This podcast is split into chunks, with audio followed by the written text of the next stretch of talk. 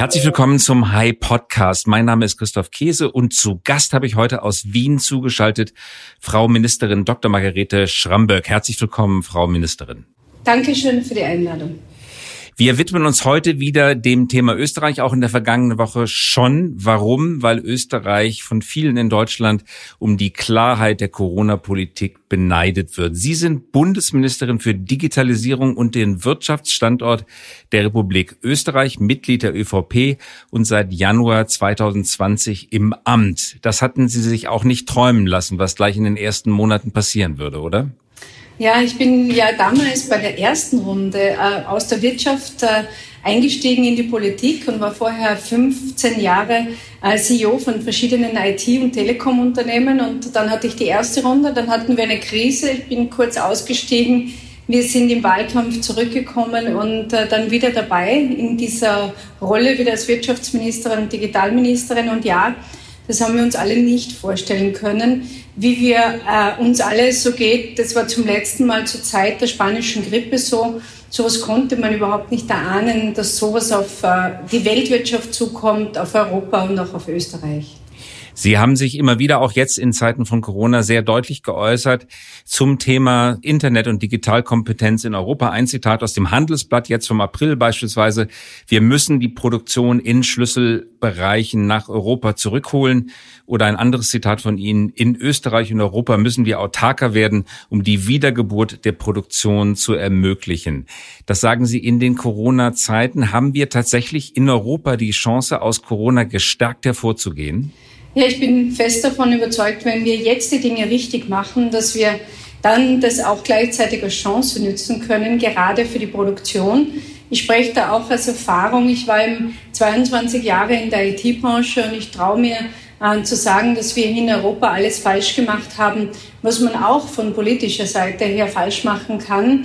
Ähm, warum sage ich das? Wir äh, waren vollkommen ungeschützt und wir haben hier Investitionen und Übernahmen von Betrieben in Europa zugelassen, äh, ohne darauf zu schauen, ob sie irgendwie kritisch sind für den Standort, für unsere Zukunft. Und da ist es eben dann passiert, dass Unternehmen, in denen ich selber gearbeitet habe, wie Alcatel, die hunderttausende Mitarbeiter hatten, verschwunden sind, weil sie durften nicht in den USA investieren, nicht in China. Und später war es dann so weit, dass eben die ähm, und das Unternehmen selbst übernommen worden ist aus dem Ausland.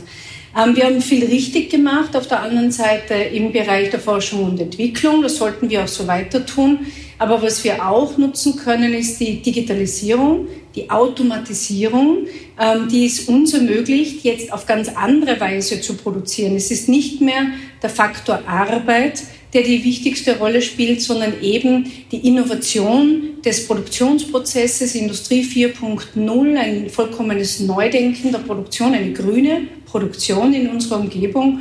Und äh, davon bin ich überzeugt, dass wir das intensiv nutzen müssen. Und da sind die Wirtschaftsminister wesentlich mitverantwortlich gemeinsam mit der Kommission. Sie waren auch Chefin der Telekom Austria A1. Warum haben Sie sich damals entschieden, in die Politik zu gehen? Ja, wenn man äh, gefragt wird äh, und etwas zurückgeben kann, ähm, dann war das für mich keine ähm, ich habe nicht gezögert, habe ich kurz mit meinem Mann äh, besprochen, ähm, der dann gesagt hat, musst du das auch noch machen? Und von mir war klar, ja, das möchte ich auch noch machen. Und ich habe, obwohl es sehr turbulente Zeiten sicherlich waren, mit der Ibiza-Krise damals, die nichts ist im Vergleich zu dem, was wir jetzt äh, gemeinsam hier erleben, habe es zu keinem Zeitpunkt bereut und äh, gebe auch gern was zurück und mache das sehr, sehr gerne. In der deutschen Regierung ist meines Wissens kein Top-Manager oder keine Top-Managerin vertreten. Wie empfinden Sie den Wechsel von den Unternehmensrängen in die Politik? Man kann nicht mehr so klar bestimmen, man muss um Mehrheiten werben, man äh, kann nicht in einem kleinen Kreis einfach etwas ausmachen und dann erwarten, dass es umgesetzt wird. Wie empfinden Sie diesen Wechsel? Ja, ich habe äh, die Veränderung auch in den Unternehmen gesehen über, den, über die vergangenen Jahre. Also man neudeutsch Stakeholder Management. Je größer das Unternehmen wird, umso mehr ähm, muss man sich abstimmen, international abstimmen, ähm, aber auch mit den Mitarbeiterinnen und Mitarbeitern, weil es ja schon lange nicht mehr so ist, dass man als Führungskraft einfach sagen kann, wir gehen diesen Weg und dann sind alle äh, fleißig dabei und machen das eins zu eins so, sondern es ist hier Überzeugungsarbeit notwendig und hier mein Fachwissen, meine äh, Kompetenz, die ich aufbauen durfte, über die Jahre einfließen zu lassen. Das äh, war der leichte Teil. Äh, die Herausforderung war sicherlich die äh, mediale Präsenz, die plötzlich ganz anders ist, ähm, äh, als sie im, im Firmenumfeld ist. Im Firmenumfeld kann man Dinge oft diskutieren, ausdiskutieren. Auch dort hat man unterschiedliche Meinungen. Aber es ist nicht immer alles ähm, gleich in den Medien. Ähm, das ist der große Unterschied äh, zwischen dem äh, sicherlich als CEO zu sein äh, und jetzt in der Politik. Aber auch das äh, gehört mit dazu und ist, eine, ist ein wichtiger Gewinn, wenn man es auch sieht als eine Quelle äh, der Information und äh, des Hinterfragens von anderer Seite und dass ein gutes Miteinander wird. Und äh, ähm, das war neu und das war anders.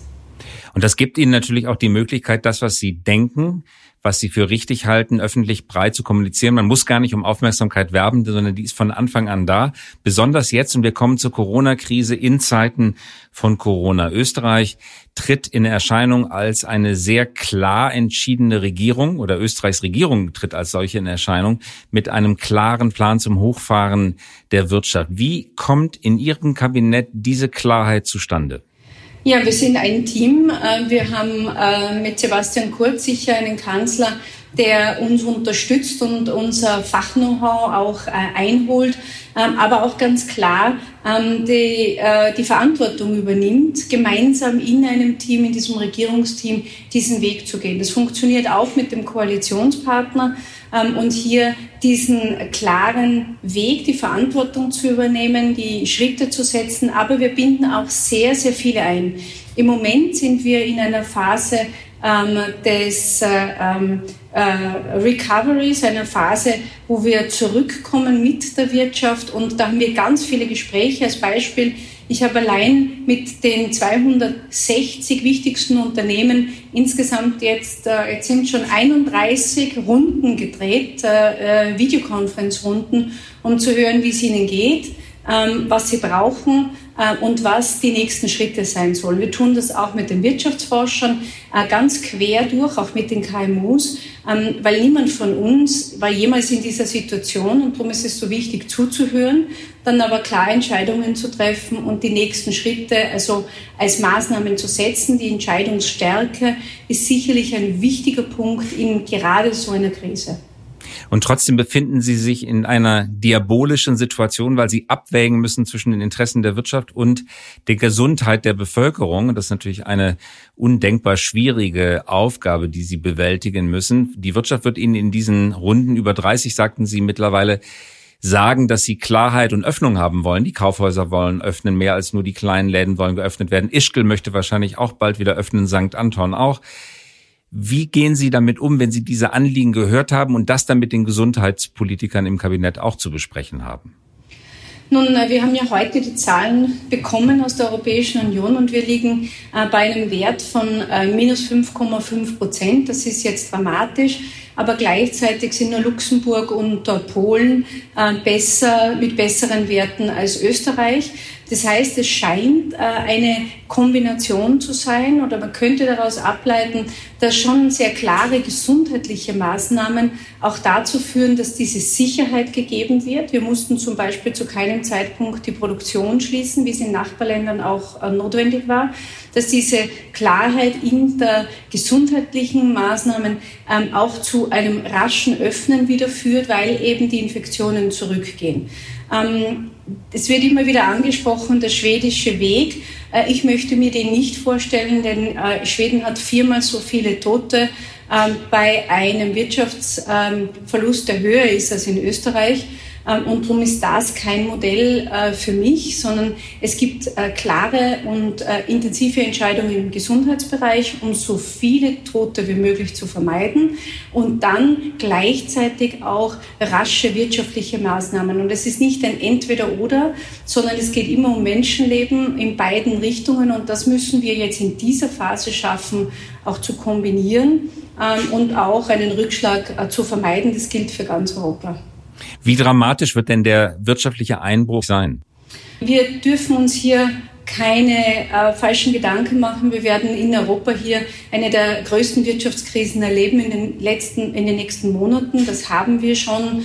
Äh, und das wird uns auch einige Zeit begleiten. Was wir jetzt tun können, ist so rasch als möglich äh, Schritte setzen, wieder rauszukommen, die richtigen Schritte äh, eben zu setzen. Und darum arbeiten wir schon an dem Programm, was braucht es als nächstes. Also wir sind jetzt noch immer in dieser Hilfephase für Liquidität und Arbeitsplätze und gleichzeitig schon daran zu denken, was braucht es, um den Konsum zu steigern, was braucht es, um wieder Investitionen zu bekommen.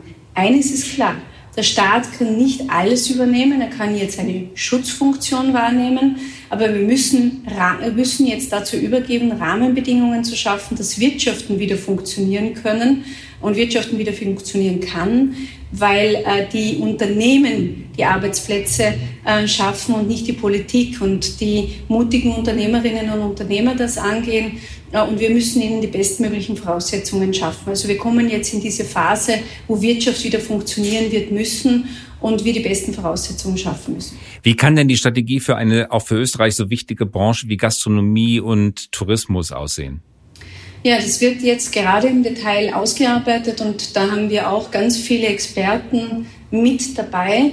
Auch dort äh, gibt es nicht die Idee, die alleine helfen kann, sondern es muss ein Maßnahmenpaket sein, ähm, um ähm, die österreichischen Tourismus zu unterstützen. Der macht ja sehr viel mehr aus, zum Beispiel als in Deutschland äh, vom Bruttoinlandsprodukt. Bei uns sind es 15 Prozent. Auch die Anzahl der Betten in Österreich ist äh, äh, nur etwas unter dem, was in Deutschland ist. Also das zeigt schon die Bedeutung, die das hat. Wir werden hier ein spezielles Maßnahmenprogramm ausarbeiten. Das muss etwas ganz Besonderes sein für diese Branche. Wann können Deutsche wieder nach Österreich reisen? Wann werden die Grenzen geöffnet für Touristen? Ja, das müssen wir auch äh, in Deutschland fragen, ähm, auch dort. Aber ich möchte es auf eine andere Ebene heben. Das, ist, das Thema der Grenzen hat mich äh, schon etwas äh, schockiert, ähm, wie rasch innerhalb Europa die Grundsätze des Binnenmarktes gefallen sind. Also wir haben diese vier Grundfreiheiten in Europa und ja, das Gesundheitsthema ist ein ganz, ganz wichtiges. Ähm, was es aber jetzt braucht, wenn ich mir zum Beispiel anschaue, die Produktionen, die in Deutschland wieder hochfahren, MAN geht wieder in die äh, Produktion, fährt die wieder hoch, die Automobilindustrie, dann wird auch diese Industrie Zugang brauchen zu den Märkten im Süden äh, und wird auch hier die Güter transportieren wollen und müssen. Wir haben auch einen Grenzverkehr, äh, der äh, wir arbeiten in Deutschland, Deutsche arbeiten in Österreich. Äh, also wir werden hier auch wieder äh, zurückkommen müssen zu einem ähm, Kriterien für den Güterverkehr sowieso, der muss fließen, aber auch für den Personenverkehr. Und ich habe gerade heute mit Thierry Breton, dem Industriekommissar, eine, eine Konferenz gehabt und dort ihm ganz klar gesagt, ich wünsche mir von Europa klare Regeln. Und zwar zum Beispiel auf basierend auf Gesundheitsstandards, wenn es nur mehr wenige Infektionen gibt. Das kann auch regional sein, muss nicht länderspezifisch sein, weil es kann ja auch Regionen unterschiedlich sein dass hier dieser Personenverkehr wieder fließen kann äh, unter Einhaltung der Sicherheitsstandards. Und dafür ist die Europäische Union schon gefragt. Das kann nicht immer bilateral sein. Also das muss schon auch etwas sein, was für ganz Europa gilt. Das schnelle Schließen der Grenzen, das geht vielen so, mir persönlich auch, hat sie erschrocken. Erschrocken haben wird sie aber auch, wie schnell die Bundesregierung sich entschlossen hat, die Lieferung medizinischer Hilfsmittel in andere Länder zu untersagen. Das wird sie nicht gefreut haben. Das hat sie vermutlich auch verblüfft, verärgert, verwundert. Wie war Ihre Reaktion darauf? Ja, ich habe auch mit dem Kollegen äh, Altmaier dazu Gespräche geführt und es ist auch mit Polen zum Beispiel aufgetreten. Ähm, hier sofort Expo Exportstopps äh, zu geben, äh, ist natürlich etwas, was für große Länder noch eine andere Signalwirkung hat als für kleine Länder. Ähm, wenn Frankreich und Deutschland, waren eine der ersten äh, beiden Länder, die das gemacht haben, äh, das tun, dann hat das nochmal eine Wirkung äh, innerhalb der Europäischen Union. Und mit Zentrallegern, die gerade in Deutschland sind, muss man schon sagen, dass man sich darauf verlassen wird müssen können, dass das nicht wieder passiert. Ähm, und da müssen wir auch das besprechen. Wir müssen diese Regeln besprechen. Wie ernst sind uns diese Binnenmarktregelungen? Und äh, wir brauchen vor allem für diese ähm, ja, medizinischen Schutzprodukte ein gesamteuropäisches Konzept für Produktion, für Lager, Rolling Stocks, also rollierende Lager und auch Zukauf aus dem Ausland. Äh, da werden sich auch die Beschaffungsregelungen ein bisschen ändern müssen. Aber ja, das äh, habe ich gar nicht honoriert äh, und äh, sehe ich auch nicht, dass das notwendig gewesen wäre. Und vielen ist es in Deutschland vielleicht auch gar nicht klar, dass es auch über den Amazon-Weg gar nicht so einfach geht, weil es gibt zwar Amazon.at, aber das ist nur eine Weiterleitung auf Amazon.de und jedes Amazon-Paket, das in Österreich ankommt, kommt aus einem der deutschen Lager, weil Amazon überhaupt gar kein Geschäft betreibt. Also man konnte als Konsument noch nicht mal Schutzmasken oder andere offen handelbare Güter dann über einen Online-Versender bestellen, wenn ein Exportverbot plötzlich über Nacht eingeführt worden war. Ja, es ist diese überraschende Einführung auch und ähm, wir haben innerhalb der Europäischen Union diesen Binnenmarkt, den wir uns hart gemeinsam erkämpft haben und ich glaube, da muss man jetzt äh, schon auch ganz klar sagen, die Lehren aus dieser Corona-Krise ziehen, ähm, dass so etwas nicht wieder passiert. Die Austrian Airlines, vor elf Jahren von der Lufthansa gekauft, befindet sich in ähnlich turbulentem Wasser wie alle anderen europäischen Fluglinien. Übrigens gestern eine interessante Statistik herausgekommen, dass die fünf größten Airlines der Welt mittlerweile an der Börse ungefähr genauso viel wert sind wie Zoom, der Videoanbieter. Daran kann man also schon erkennen, wie die Zeiten sich geändert haben. Haben Sie schon Vorschläge gehört, wie man die Austrian jetzt retten kann? Ja, nun, wir sind in Gespräch mit der Lufthansa ähm, und äh, zu diesem Thema. Für Österreich ist eines wichtig, ähm, dass äh, für den Standort wichtig ist, dass einerseits Arbeitsplätze erhalten bleiben ähm, und auf der anderen Seite äh, Wien als Drehkreuz ähm, wesentlich erhalten bleibt. Für uns ist wichtig, dass es Langstreckenflüge aus Wien heraus gibt. Und das sind zwei Bedingungen, die für uns wichtig sind, die wir immer kommuniziert haben. Ich möchte den Ergebnissen der Gespräche nicht äh, vorausgreifen.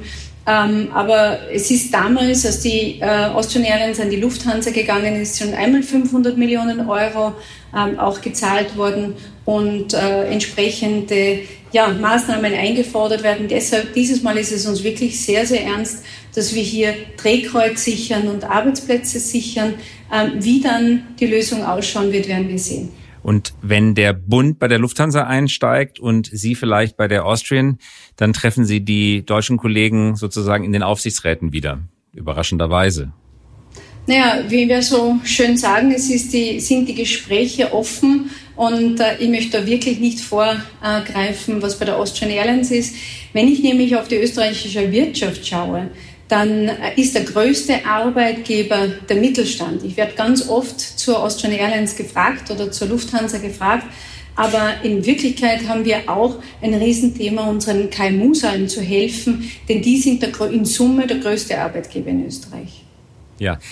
Bildungspolitik und digitale Schule, nicht unbedingt Ihr Portfolio in erster Linie, aber dann natürlich doch, weil wir im Homeoffice und beim Homeschooling alle merken, Richtig rund läuft das nicht und es ist sogar sehr anstrengend. Da rächen sich jetzt 10, 15 ins Land gegangene Jahre, die nicht zur Vorbereitung genutzt worden waren. Und so schnell kann man das nicht improvisieren. Ein Digitalpakt Schule jetzt in Ad-Hoc-Manier aufgelegt. Wie müsste der in Österreich aussehen? Wie sieht der aus? Mhm. Ja, wir haben viele Jahre darüber gesprochen und ich kann mich erinnern, also mit 22 Jahren in der IT- und Telekom-Branche ähm, habe ich ganz viele Gespräche geführt, habe natürlich diese Lösungen, Videoconferencing selbst verkauft, habe die auch selbst positioniert am Markt und habe immer wieder äh, viele Erklärungen gehört, warum es nicht geht. Und äh, in ganz unterschiedlichen Bereichen, im Bildungsbereich, im Gesundheitswesen, äh, im Bereich äh, der KMUs, also immer Gründe, warum es nicht geht. Und jetzt sind wir wirklich in diese digitale Zukunft gebeamt worden. Wir sind äh, jetzt dort und haben von einem Tag auf den anderen gesehen, dass es doch funktioniert und dass wir das können. Äh, und äh, es hat uns auch geholfen, unsere Strukturen zu erhalten und genau jene, die Sie ansprechen im Bildungswesen. Was hätten wir getan ohne die Digitalisierung im Bildungswesen? Homeschooling war plötzlich so nah und es hat funktioniert. Es ist natürlich nicht das Modell, wie es langfristig alleine gehen soll, aber eine gute Kombination ist wichtig. Und wir haben einen Masterplan für Digitalisierung für die Schulen schon vor dieser Krise ausgearbeitet, gemeinsam als Digitalministerin mit dem Bildungsminister. Wir werden ihn jetzt stufenweise umsetzen. Das bedeutet Ausbau der Infrastruktur, ähm, das bedeutet Mitnahme der Lehrer. Da ist jetzt viel passiert, viel im Train-the-Trainer-Prinzip, dass Jüngere den Lehrern helfen, die da noch nicht so fit sind. Und äh, das dritte Thema ist sicherlich die richtige Software- und Hardware-Aussuchung, wobei die richtige Hardware ist oft das, worüber gern geschrieben wird, ist aber sekundär. Viele sind schon mit dem ausgestattet, aber wir müssen uns um jene kümmern, die selber nicht diese Chance haben, die aus einem Umfeld kommen, einer Familie, wo das nicht so möglich ist. Und das muss zu schaffen sein aus meiner Sicht, das rasch zu tun. Und das Leitbild, das Sie damit verbinden, sieht vor, dass es, äh, wenn Corona vorbei oder zumindest bekämpft und niedergekämpft worden ist, dass dann Schule schon noch physisch stattfindet, aber mit immer mehr digitalen Tools in der Schule, in der Präsenzschule, mit Verlängerungen in den Heimalltag zu Hause bei den Familien. Ja, absolut. Ähm, wir sehen das ja in dem, im privaten Bereich, im Bereich, man mag jetzt vom Gaming halten, äh, was man will, aber es ist angekommen und die Jugend ist in diesem virtuellen Raum zu Hause. Das ist, sie ist so groß geworden und es muss jetzt auch, so wie es in den Firmen nachziehen muss, also der private Nutzung macht Druck auf Firmen, das auch entsprechend zu nutzen, ist es auch im schulischen Bereich. Also wir sind wirklich angekommen und da hat der Corona, war da der Weckruf dafür und jetzt müssen wir dranbleiben und diese Strategie äh, umsetzen. Und vielleicht als letzter Themenbereich, Frau Ministerin, das Thema, das wir vorhin ansprachen, nämlich Produktion nach Europa wieder zurückzuholen. Da gibt es ja unterschiedliche Spielarten. Die Spielart, die Donald Trump praktiziert, America First, die wollen wir sicherlich nicht praktizieren, nämlich Protektionismus, Nationalismus, Chauvinismus als Mittel der Produktionssicherung zu führen, mit zweifelhaftem Ergebnis, nämlich ob das unter dem Strich wirklich mehr Arbeitsplätze in der Industrie gebracht hat. Das werden Wirtschaftshistoriker zu entscheiden haben. Wie kann man die Zurückholung von Produktion bewerkstelligen unter Maßgabe von Freihandel, Offenheit, offenen Gesellschaften und eben nicht nationalistischem Ansatz.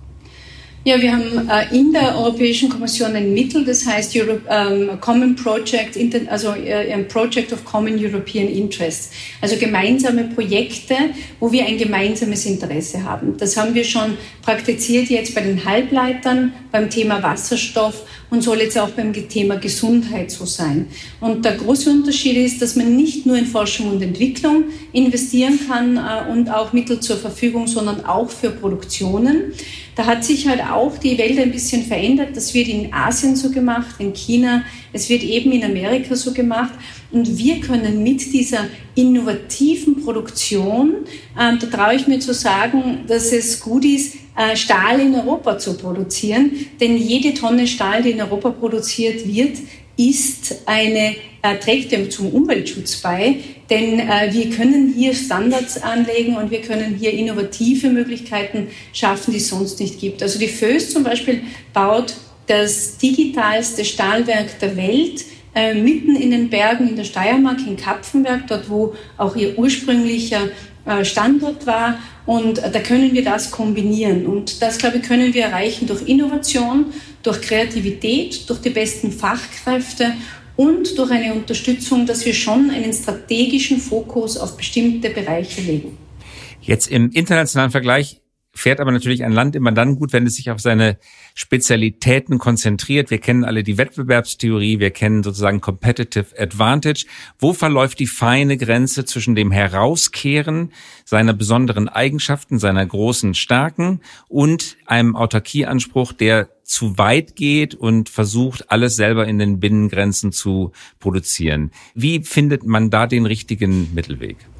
Ja, ich glaube, dieser Mittelweg ergibt sich dadurch, dass man auch gut zuhört und erkennt, ähm, das äh, dort macht, was wirklich zentral ist. Und das sehen wir bei Zukunftstechnologien und sehen wir im Gesundheitsbereich. Also wenn ich heute ähm, eigentlich ein riesiges Problem habe in Europa, indem ich kein Antibiotikum mehr selbst herstelle, indem ich 70, 80 Prozent der Wirkstoffe in Indien und Asien habe, dann ist ein gewisses Risiko da und die Antwort heißt Resilienz. Also wenn wir eine Strategie verfolgen einer starken Wirtschaft in Europa, dann wird das beides beinhalten. Es wird beinhalten, global tätig zu sein. Das ist kein Widerspruch zu dem, wieder mehr hier zu produzieren.